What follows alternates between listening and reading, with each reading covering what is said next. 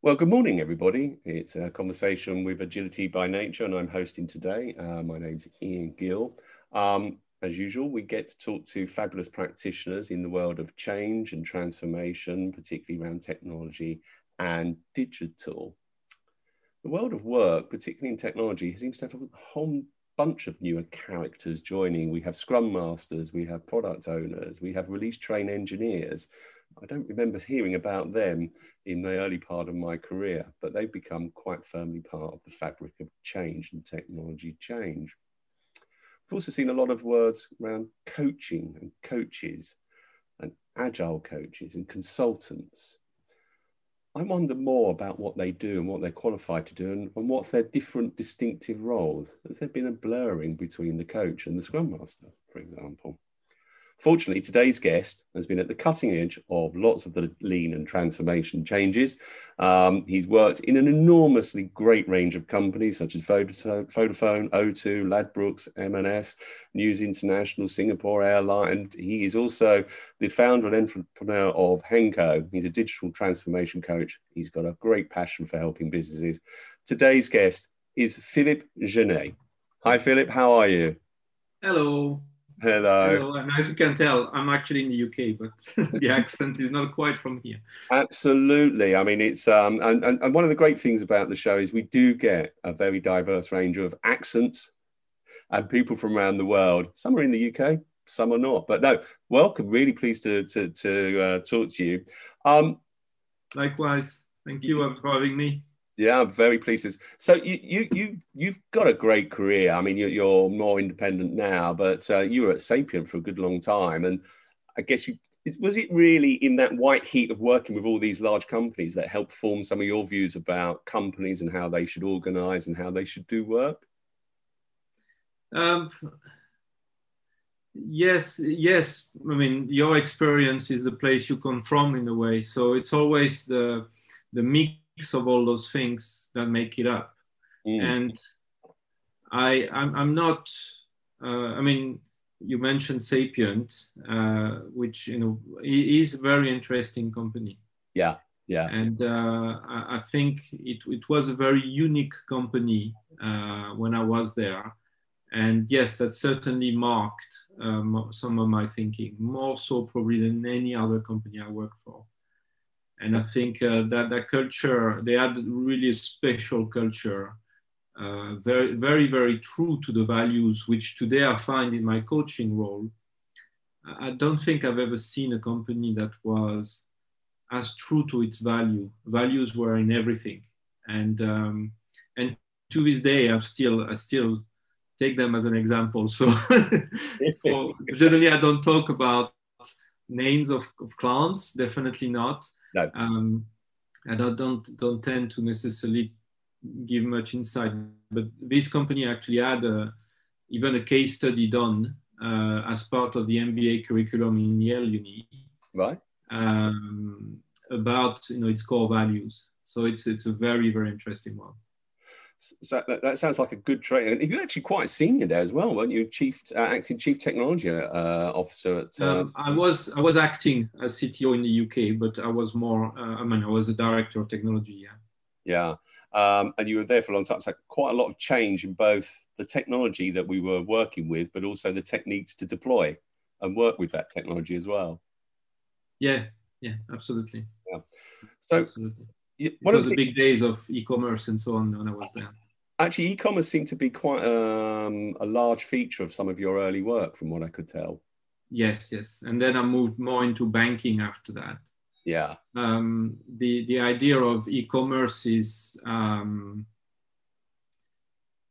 e-commerce, you know, was probably a bit more package driven. Mm. Mm. Whereas banking is more custom software development, especially the large banks. Yeah. Although that's that's looking to change now. Uh, they're all package underlying, but a lot of the the, the, the, infrastructure, the traders and so on use on the day to day are more custom made or, or, even you know, finance and different areas of the bank uh, tend to be custom made. So this calls for you know, new software development technique and integrating business and software development very closely, which is at the end of the day what digital is about. Yeah, yeah. Um, and and and it makes for for a very iterative way of working. Whereas packages, you kind of configure them, and and yeah. there's always a bit of a of a big sort of bang delivery. Yeah. yeah. But that, that's the evolution as well in terms of ways of working. Uh, from e-commerce to the banking, there was an evolution of ways of working at the same time. Yeah. Um, now, I mentioned coaching and consulting. You, you, are now an independent. You are a consultant. You are a coach, and you know we're getting to some of the, the, techniques you. But you're actually certified, um, and I think this is interesting. You know, I see a lot of people called coaches, but then I look for the badge that tells me why do I know they're a good coach or a coach at all. Uh, you're certified ICF systemic coach with uh, the organization relationship system coaching. Was it important to you to get that evidence and that training to become a coach, or was it something you were just attracted to and you you you, you picked it up as you went along? Actually, I, I'm I'm I'm not a fan of certifications, and okay. I and that's that's also why I haven't I haven't done a, a, a whole long list of Scrum yeah. and, and, and yeah. so on certifications. Um, but coaching, I mean, the and I, I, would say there's proper certifications in coaching that are, are, are a long journey. And it's a journey where it's not just you show up for a course and you get a badge, yeah. or you pass a test and you get a badge. It is actually a journey where you're going to have a lot of hours. You know, you're talking 200 hours or, or thereabout. And and you need to also show practice evidence mm-hmm. with recordings in which people tell you you know what you done good what you can improve. And and then you have to pass basically based on um, how, how you apply all those concepts and so on in real practice with real people. Yeah. Um, and it felt like it, it's more of a of a journey. And it's a journey which is also important when you work with clients. It's not about judging at a point in time where you're whether you you actually you know you got it right or wrong. It's actually a journey of development. And at some point yes you kind of pass the stage. And and i appreciate that. And um, i think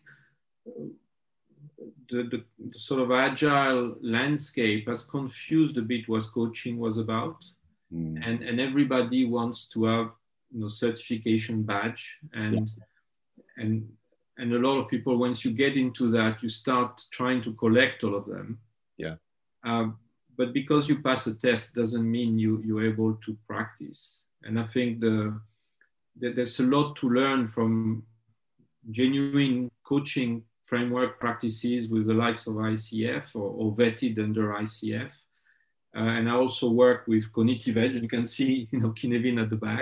Yeah, yeah. Uh, we're taking a, um, an interesting, uh, you know, take on it where it's about apprenticeship. Yes.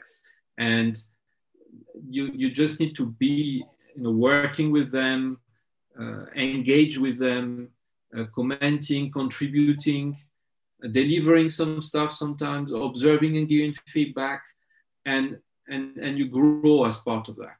Yeah. And i think that's something we don't do enough of. You know people are very attracted with oh i do a three day course i'm gonna and i'm gonna get that badge you know and that gets me right it's not what it's about i think. And, and we need to go back to it, it's about uh, you know skills and and you know you had craftsmen that were doing things with their hands and you know crafting you know, stones or carving and so on. And, and they would, and, and even normal trades, they would learn for a very long time yeah. with practitioners and they will learn the theory and then put it in practice and evolve with it. And, and, and that's what we're doing with knowledge people. Yeah. At the end of the day. And, and I think for, for doing knowledge work, it's more about uh, how you react to situations, how you make sense of situations. And, and all this is yes, you need to have some fundamentals, but it's a lot about how can you recognize things in practice. And I think that that's what we need to do a lot more of. Mm. And, and the idea of journeys of apprenticeship, which coaching was a bit about, uh, rather than you know showing up and, and getting a badge, I think is is has a lot of value. It's something I subscribe a lot more to. I, I, am glad you, you, you explained it that in that detail because I, I want to think about if, if you are an organization, you are the CEO, you are the whoever is promoting transformation. Very often, I think perhaps they leap to the frameworks. Um, SAFe mm. looks like the thing I want. Let me find SAFe people and Scrum and so on and so forth. Um, I wonder if actually we should say it changes a journey and we think about the actors that are going to help us on that journey a little bit more than perhaps happened. So if I'm starting out fresh, I could be seeing consultants and coaches and, and all sorts of people.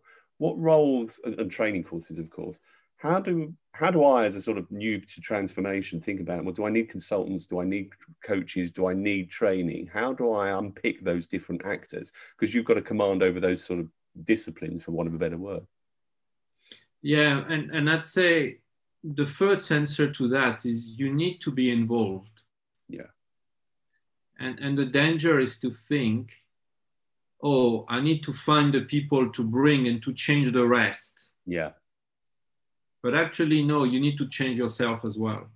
Okay. Because and the higher people are, the more influence they have on the system of work. And it, it's likely that they're actually holding the system in a certain way. The things are optimized in a certain way. And we're looking to, to change that dynamic, to optimize in a different way. And sometimes it's not completely just about optimizing, it's allowing ourselves space to explore as well. Yeah, yeah. And and you know the budgeting cycle if you're about cutting costs you're not allowing yourself to explore and no matter how agile your people are going to be working, they're not going to explore innovation. And at the end of the day, you can train them as much as you want, you can certify them as much as you want, unless you give them that headroom. And unless you understand that, it's very, very difficult to make it work. And I think that's where it starts is, you know, you need to get involved. At the end of the day, agile is, you know, the manifesto is not that big. Mm. And, and, and if you look at the enterprise and you think, are we true to those principles? Do we believe that's true even? And unless we are aligned as an entire enterprise under this, believing it's true, then why are we even starting that journey? Mm, mm.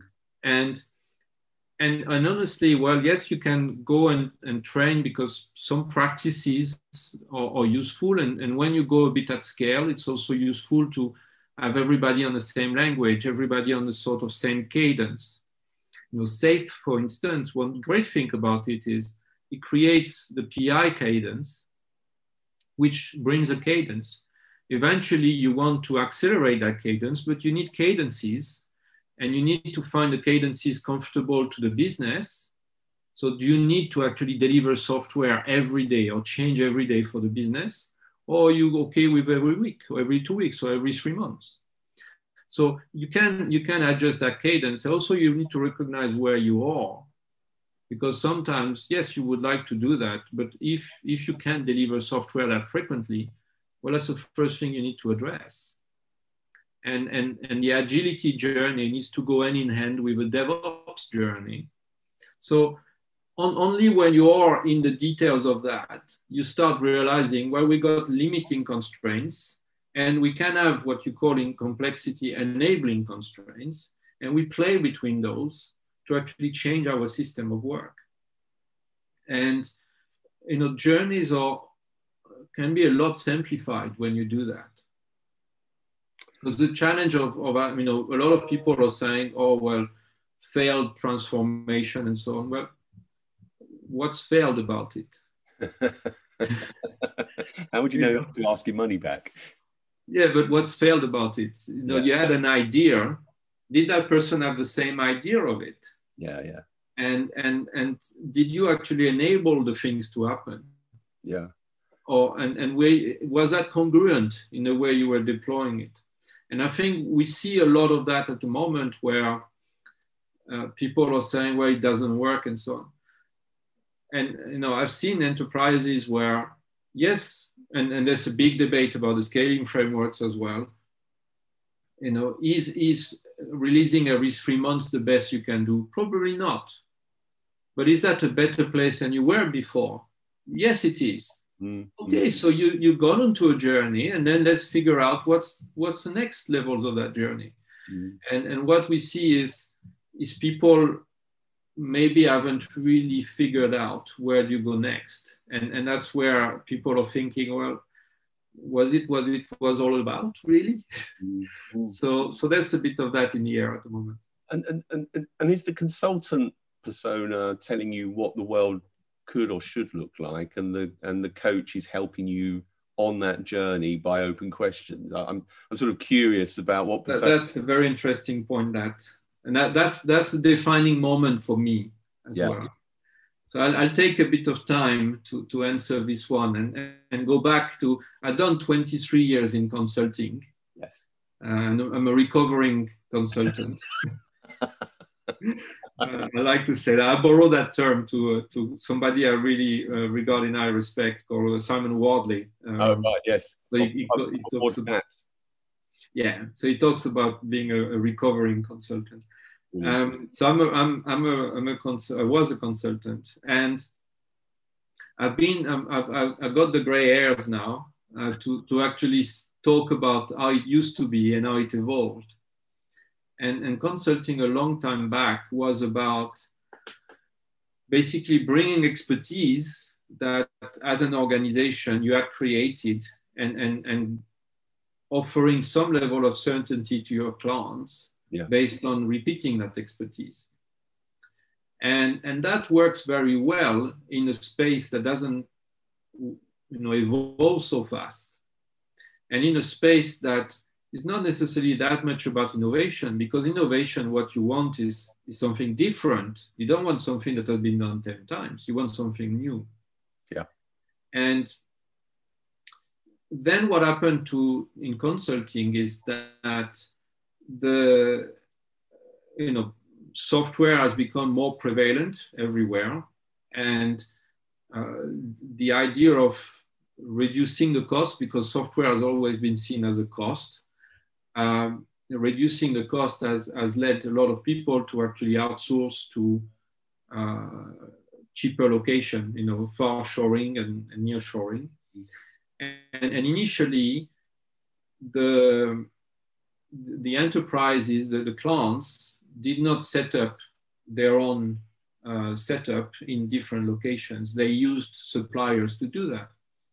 And, and the consulting world has, has very quickly evolved to a delivery world, uh, you know, giving access to cheaper locations. And as part of this, it has commoditized itself. Okay. And, and a lot of, of the consulting generally went uh, for, for volume doing this. And now what we're seeing is that the clients uh, have a desire and a need to reintegrate their ability to deliver software. Because software, digital, is actually a part of the value chain of their business, yeah. increasingly so. Whether it's part of the product, whether it's how you bring the product to your customers, whether it's how you advertise yourself, all those things become completely integrated when they were bolted to the side before. Yeah. And and that integration means that they need to actually part of the differentiation is the ability to have a value chain that would deliver differentiated offerings. Yeah. And, yeah. and if you outsource that, you constrain your ability to change and evolve. Yeah. So there's, there's a need to reintegrate that competency. And what we're seeing is a large client still you know, have a geography play, and now it becomes also a, a finding talent play. We're going into multiple geographies, uh, but they install their own setup and and that's challenging consulting because you know they they were offering just that um, i think you know consulting as a whole needs to redefine itself and the danger is when the clients are trying to reintegrate that capability there are elements that are known and elements that you know other people would have done where consulting is useful But consulting is ephemeral, it's temporary because it's giving that to the client for them to do it. So that's that's a bit of a challenge for consultants to think, well, I'm going to giving away the way we do things for the IP to walk myself out of the door. That's yeah. a bit of a problem. Yeah. And and and I think the clients need to also uh, reintegrate the ability to function like this. And and to do this, you know, it means attracting talents in software.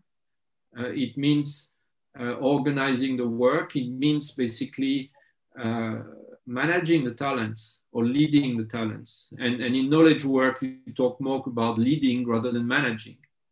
And, and how you create the whole leadership in the organization that is both you know, driving the intent, but allowing the emergence as well.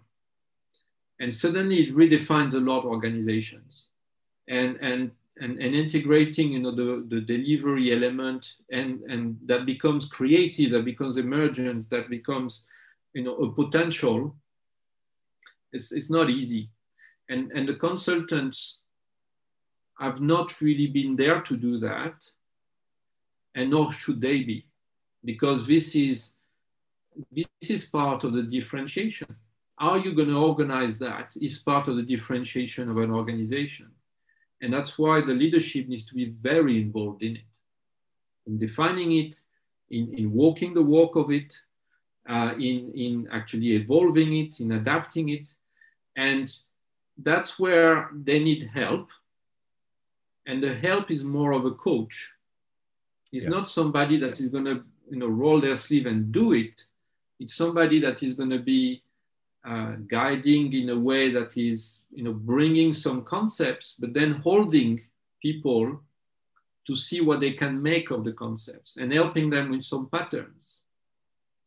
It is also you know in many cases whole systems of people you know teams teams of teams or, or leaders.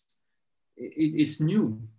It's something that you know as an edge it's something that they're not willing to go. It's not natural. So in here, you know, there's an element like pure coaching where it's recognizing those things and recognizing where the mental barriers in selves as well as in teams are actually blocking the progress. And generally, with those things in coaching, when people are aware of that mental barrier, it's already lowering it. And then it's helping them through that. So it's really assisting the journeys of change through coaching. Uh, and sometimes the coaching is, is pure coaching, you know, for all the, the, the, the emotional side, because change is not just rational, it's emotional as well. Yeah. yeah. And, and sometimes to deal with the rational side uh, in a way that is not here is the answer, but in a way is here are some patterns, here are some things and let's let's help you figure what can you make of that. And when the people are part of that journey change is so much easier. So much easier. Because the buy-in in there the you know the engagement is there the understanding is there and the alignment is there. And and when i mean alignment it's it's about it's all right to have conflict. And and you know things we we we coach is it's okay to have conflict. Conflict is something is waiting to happen. Conflict is creative and emergent. The danger with conflict is when we're not skilled to handle it. Right.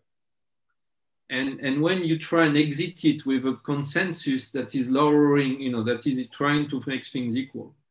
Alignment is different than consensus.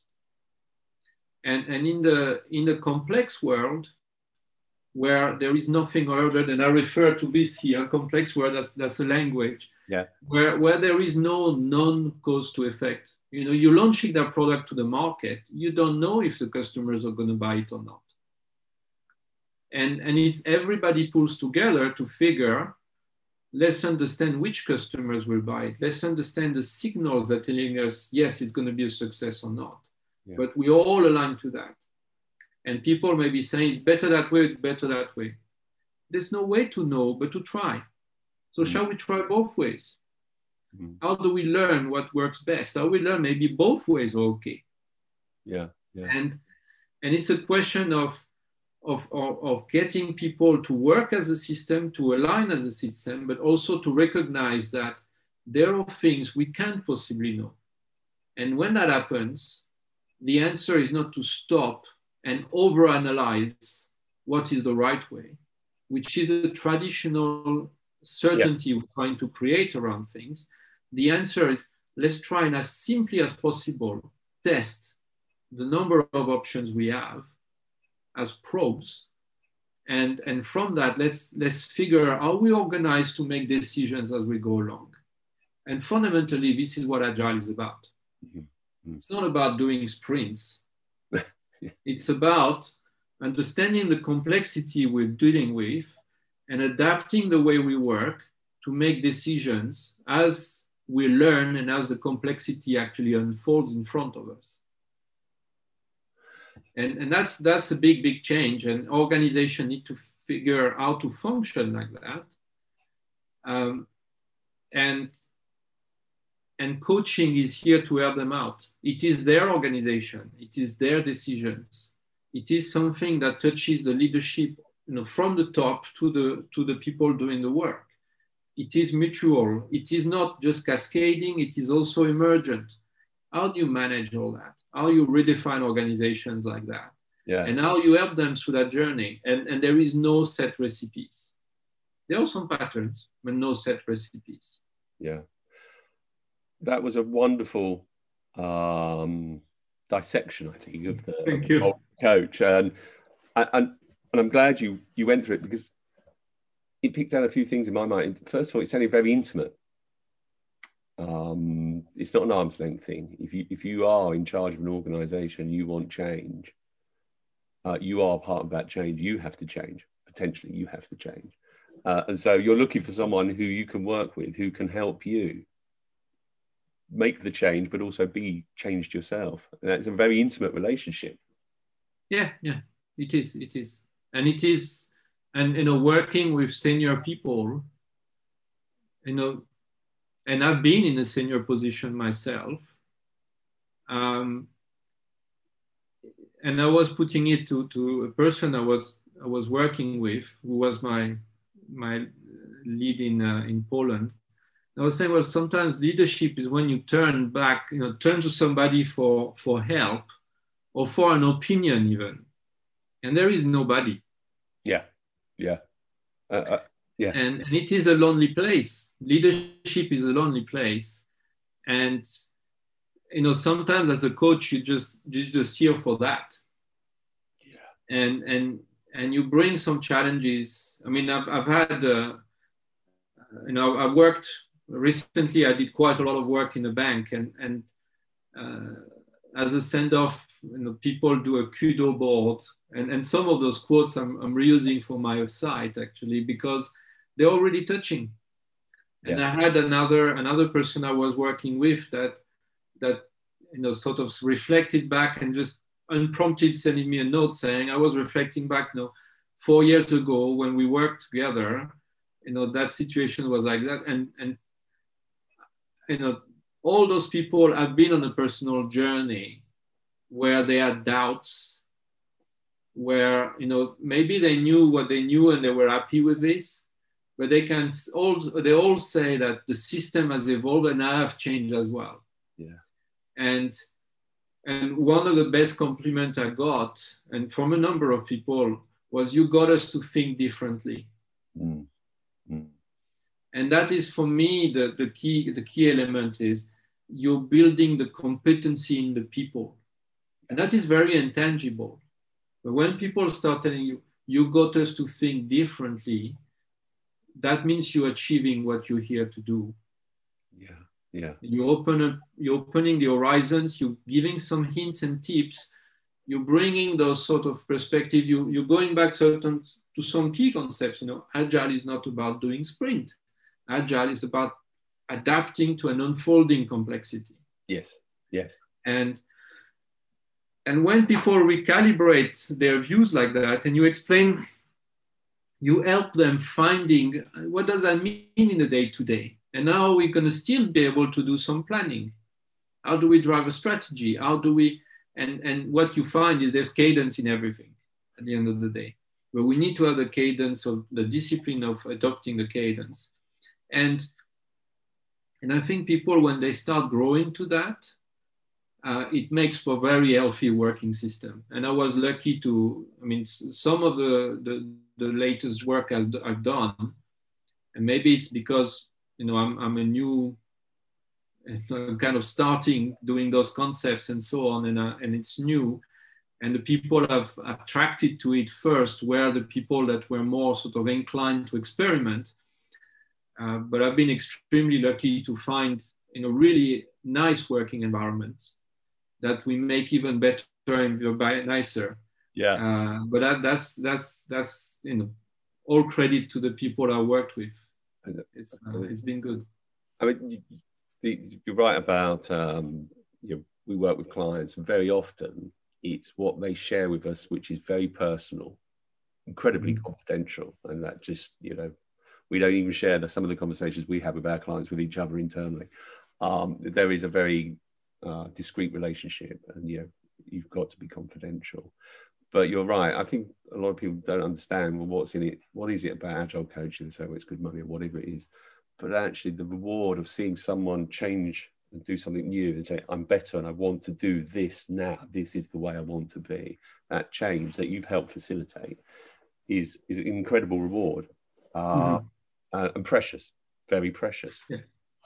and it puts you know i think it's the same thing for all enterprise all the things people do there is a meaning behind it yes and and and i think you know, we're saying all those millennials and, you know, seeing my kid on PlayStation, whatever have you, and so on. Sometimes you're like, oh my God, what's going to happen? but, you know, the kids and, and the younger generations probably have more, and, and there's reasons for it that can be explained as well, probably, but um, they seem to be more attracted to having meaning in what they do Mm. And it's not so much about money. You know, I've seen engineers uh, that, and for them, what they were paid, as long as they were not completely underpaid, what they were paid didn't matter so much. They just wanted to make sure that they will never be left behind with the kind of work they were doing. Yeah. And that's understandable when technology moves that fast. And I think I've equally I've seen I've seen also companies where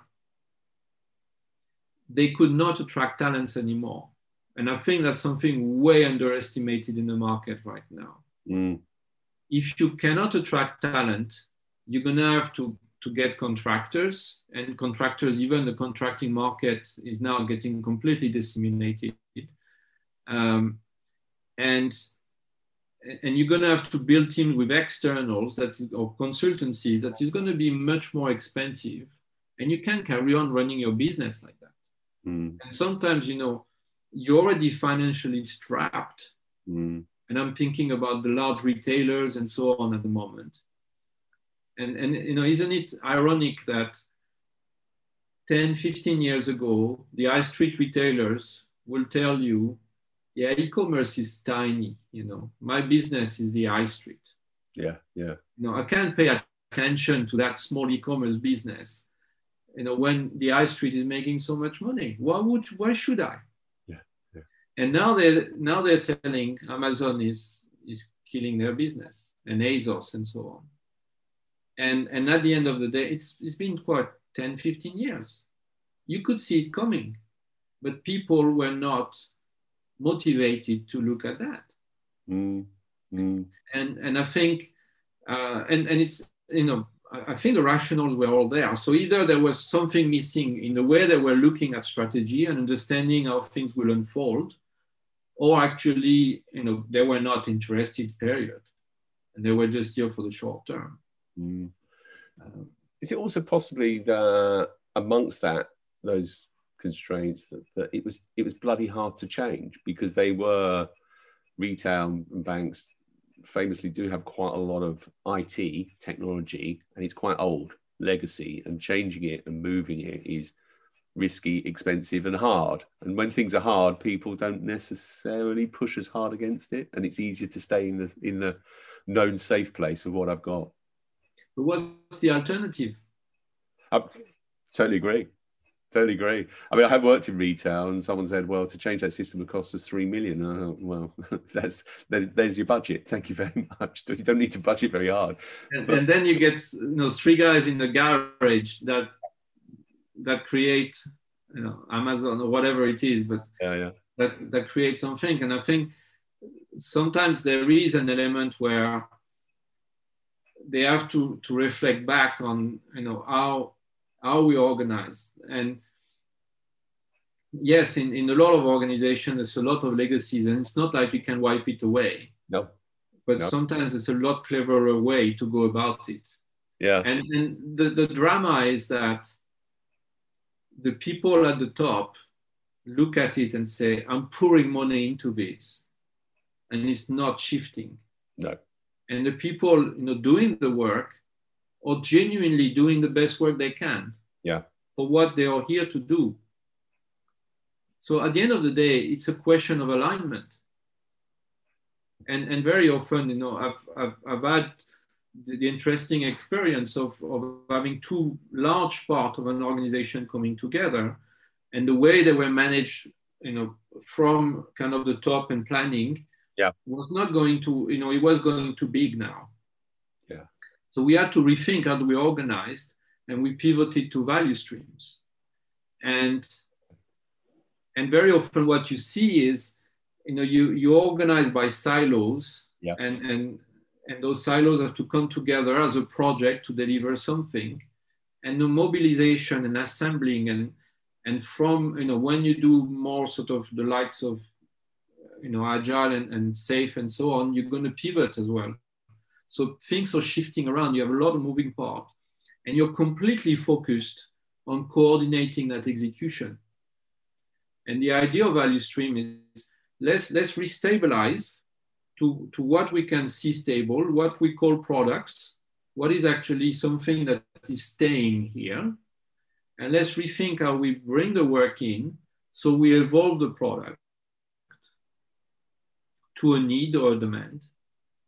And you know, then you restabilize the system. Of course, you know, there's things in a more agile way is, yeah, maybe we need to prioritize that now. Okay, so how do we build flex into an organization that persists a bit longer?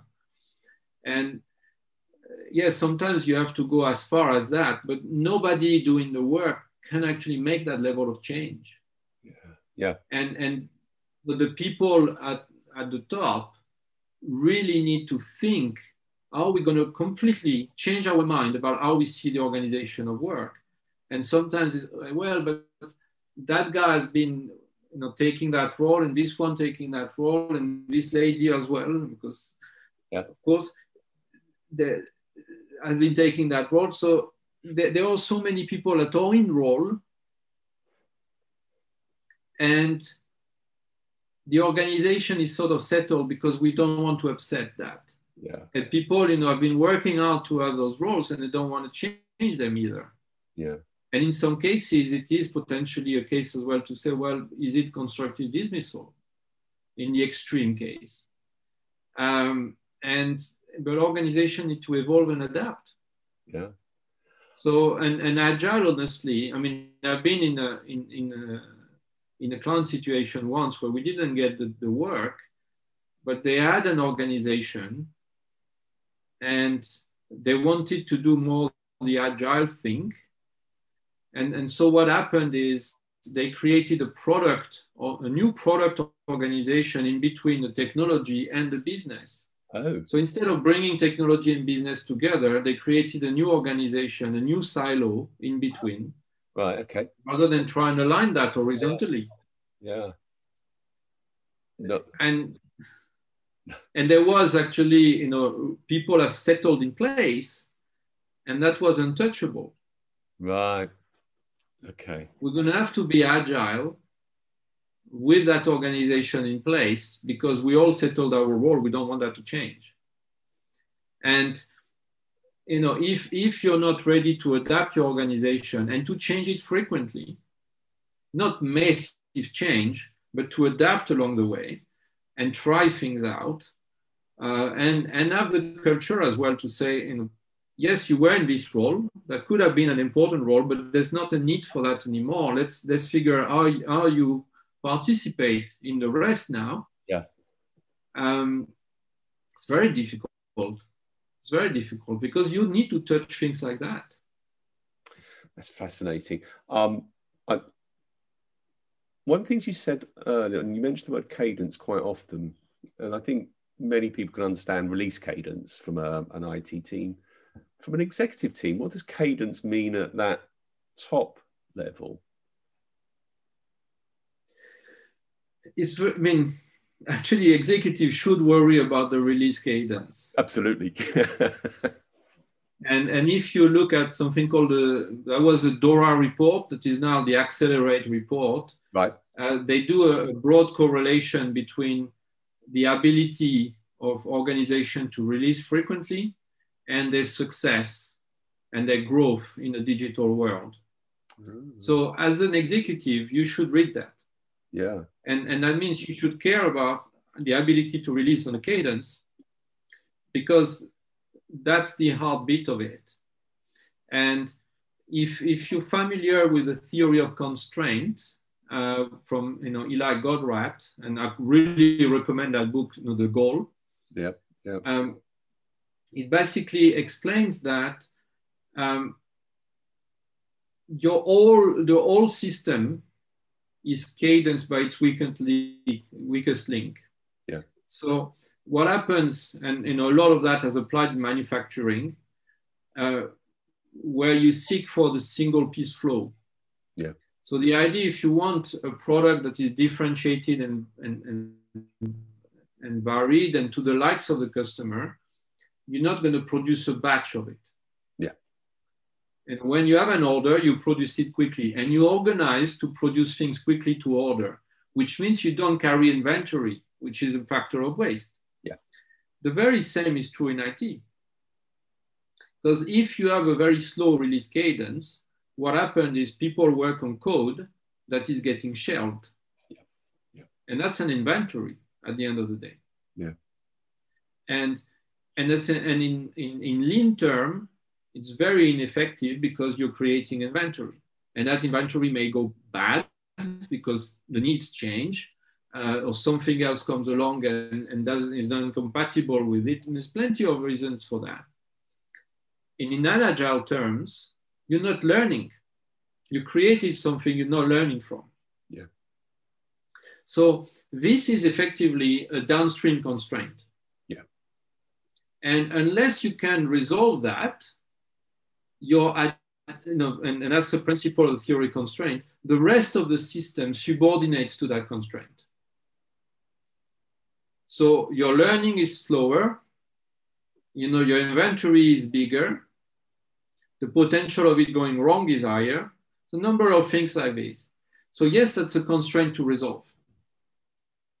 And you know, there was a, back in the days, uh, there was a bank in the UK that went really big about agile. Yeah. And they wanted agile coaches. And they had a crazy amount of agile coaches. And they went to us, I was in a consultancy. We want agile coaches. Can you bring us agile coaches? So it didn't make sense.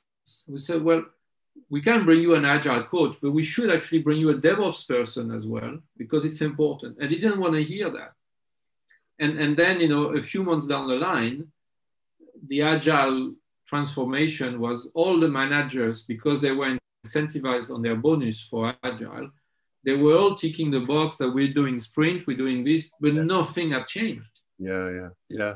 And fundamentally the bottom you know the, the downstream constraint is what commands the rest. So yes we should worry about downstream constraint because it will it is the one that will enable the rest. It's a limiting constraint. Yeah. Now once you have that there are enabling constraints as well. At the other end which today the concept of projects is a problem. And and you need to think about projects in a different way. Projects are fundamentally the evolution of the products you have, the software products you have. And how can we have journeys where we're going to deliver value along it? We're going to actually de risk the software delivery along it. And we're going to learn. And we're also going to give ourselves the possibility to deprioritize work that we've done enough on and to reprioritize work that is becoming now urgent. And, and that's where you start combining lean and agile together. And the executive should, should care about having that ability downstream because if they don't, the rest cannot function that way. But when it starts doing that, they need to think, are we feeding the system not with something that is a big blob yeah. and a big batch and and actually that becomes really rigid in itself with people losing sight of why they're doing that and just focusing on delivering all that. And that's the mindset that they need to change at the work in, in, in inception. And the enabling constraint is to say and to create mechanisms like the lean portfolio management, where you're going to think about, yes, we want to get there. And, and let's all be clear about this. What is the best move we can make now? What can we have in a month? What can we have in three months? That works, that proves things, that starts delivering useful value to the users. And concentrate on that. That's, that's easier said than done Mm, yeah, because it means that for the leadership, they used to, I give you this money and you give me certainty of getting this result. Uh-huh. Yeah. Now what we're saying is we're going to elevate the certainty to you. Yep. And, and it's not the people taking a commitment or whatever anymore. But we're going to have frequent increments that that deadline date doesn't matter so much. Yeah. Because by that date, you may actually have 90% of what you wanted anyway, and the most important things you wanted, or you may have 120%. Yeah. Or you may already have moved on to something else. And and that's the thing, you know, people don't don't appreciate that agile is really good also at managing risks you know, a lot of people talk about value, but it's also managing risk. Indeed. We can create, there's this funny thing about the watermelon projects green on the outside, red on the inside. so yeah. they get painted green for a long time. Yeah, yeah. And, and actually, everybody working on them knows that it's not going to happen. Yeah. But what we show and, and we you know lure ourselves to think that, that we can still make it and and from an executive standpoint it's like okay it's green i don't care about it yeah, yeah. and then it becomes amber. Hmm, what's happening there? And and by the you know, two weeks later it's red. Yeah yeah. And and by the time they barely recorded that oh it, there's a blip of an amber what's happening? Boom it's red now. And then it's a whole problem. It's one month one year delayed and so on. Yeah. and that's typical absolutely typical. And an agile journey you know, they may not value the whole things around agile or creating value along the way, but it's a fantastic way to de-risk. Yeah, exactly. Because software delivery in the end of the user does not lie. If we create a journey that is about increments that the users will use, and we see how those increments unfold to the full product at the end, then basically there's no lying. Mm. Have we done those increments? Are they working? Is it meeting the needs? Mm. Do we need to actually rethink what we thought was true and what wasn't? Mm. And, and that allows to actually unfold the complexity of a project if you approach it from a product perspective. And, and that, that is an, another major things uh, senior leadership needs to worry about is how do they adapt all the mechanisms to align, because you know, the whole enterprise is, is budgets. So the budgeting mechanism is aligning for that. You know, the, the, the reward and recognition mechanism is to align, the performance mechanism is to align. So all those things change. And that's why it's so hard. Yeah. That's why it's so hard. Yeah. Uh, we're nearly out of time, um, which I regret greatly, as I often do my guests, because uh, it's been a wonderful journey. I love the way that you've taken us through the personal side of it, but we're now bringing in techniques and, and, and but also understanding really what change is all about and how it's hard and examining why it's hard and why you need new tools. And I, I know in the background you've got Cynefin and we could talk about Wardley maps and what have you, but I think you've just brilliantly encompassed the whole transformation thing. There. I think it's it's where you know there's the important thing is all those things really hard. There is an emotional attachment, an emotional journey to do with them. Yeah, and that's where coaching plays a lot. Yes, yes. And then there are tools and techniques at different levels of the organization, and tools and techniques that connect yes. people together vertically or horizontally, business and technology and leadership and teams. Yeah. And that allows them to collaborate on strategy. That allows them to collaborate on how we're going to execute on the strategy, how we're going to take increments. Yeah. That allows them to actually, one wonderful thing we haven't talked about is the ability to actually do continual improvement. Yes. You know, it's not about the small improvement necessarily, it's about the ability of continually improving engaging people when they do the work or they're critical about what they can improve. When you have organization that can improve themselves permanently, it's a fantastic place to be. So all those things are the ways to put it in practice. And balancing that as a coaching journey of individuals, coaching journeys of teams, and techniques and so on that they can bring into play, and the importance of simple things sometimes. Yeah to actually make that work in the real life of, of delivering you know, digital experiences, digital software. And, and yes, that, that balance, and it's not so much about a method that is going to get you there. It's, yeah. it's about bringing the both parts together and mixing them into an experience for the companies going through change. Exactly. Philip, thank you so much for, for exposing all of that to us and, and taking us through it so very gracefully and so very carefully. Um, if people want to get hold of you, what's the best way to contact you, Philip? Uh, I mean, LinkedIn, my my email as well, uh, my website, um, www.henko.co.uk. Um, we can also work together. So yourself, you absolutely. Know? I was going to say, uh, I'd be I'd be very happy about that. Yeah, we and uh, so Philip and, uh, I run as well a meetup uh, called Digital Leadership in London. Uh, so if you look onto uh, meetup.com, digital leadership, uh, it's, it's community sessions that started with the idea of resharing things into the community.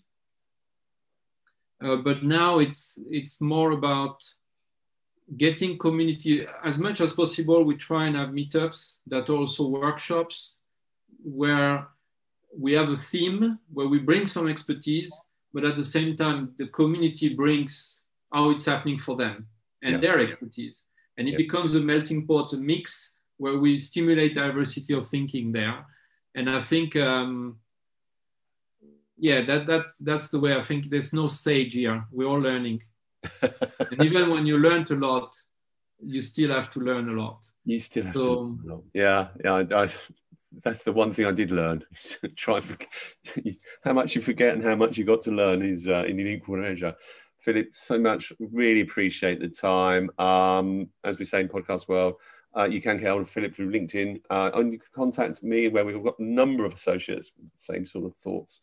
Uh, I'm ian.gill at agilitybynature.com, or you can get me up on LinkedIn. I think we might have to have another recording about some of uh, Philip's training and coaching offerings as well, so we can have a bit more detail about that. In the meantime, it's got to 11s, which means for me, Philippe, a cup of tea and maybe a biscuit to, re- to renew my blood sugars after that. Thank you so much and, and have a lovely weekend. Thank you. Likewise. Thank you very much for having me. That was a pleasure. Pleasure.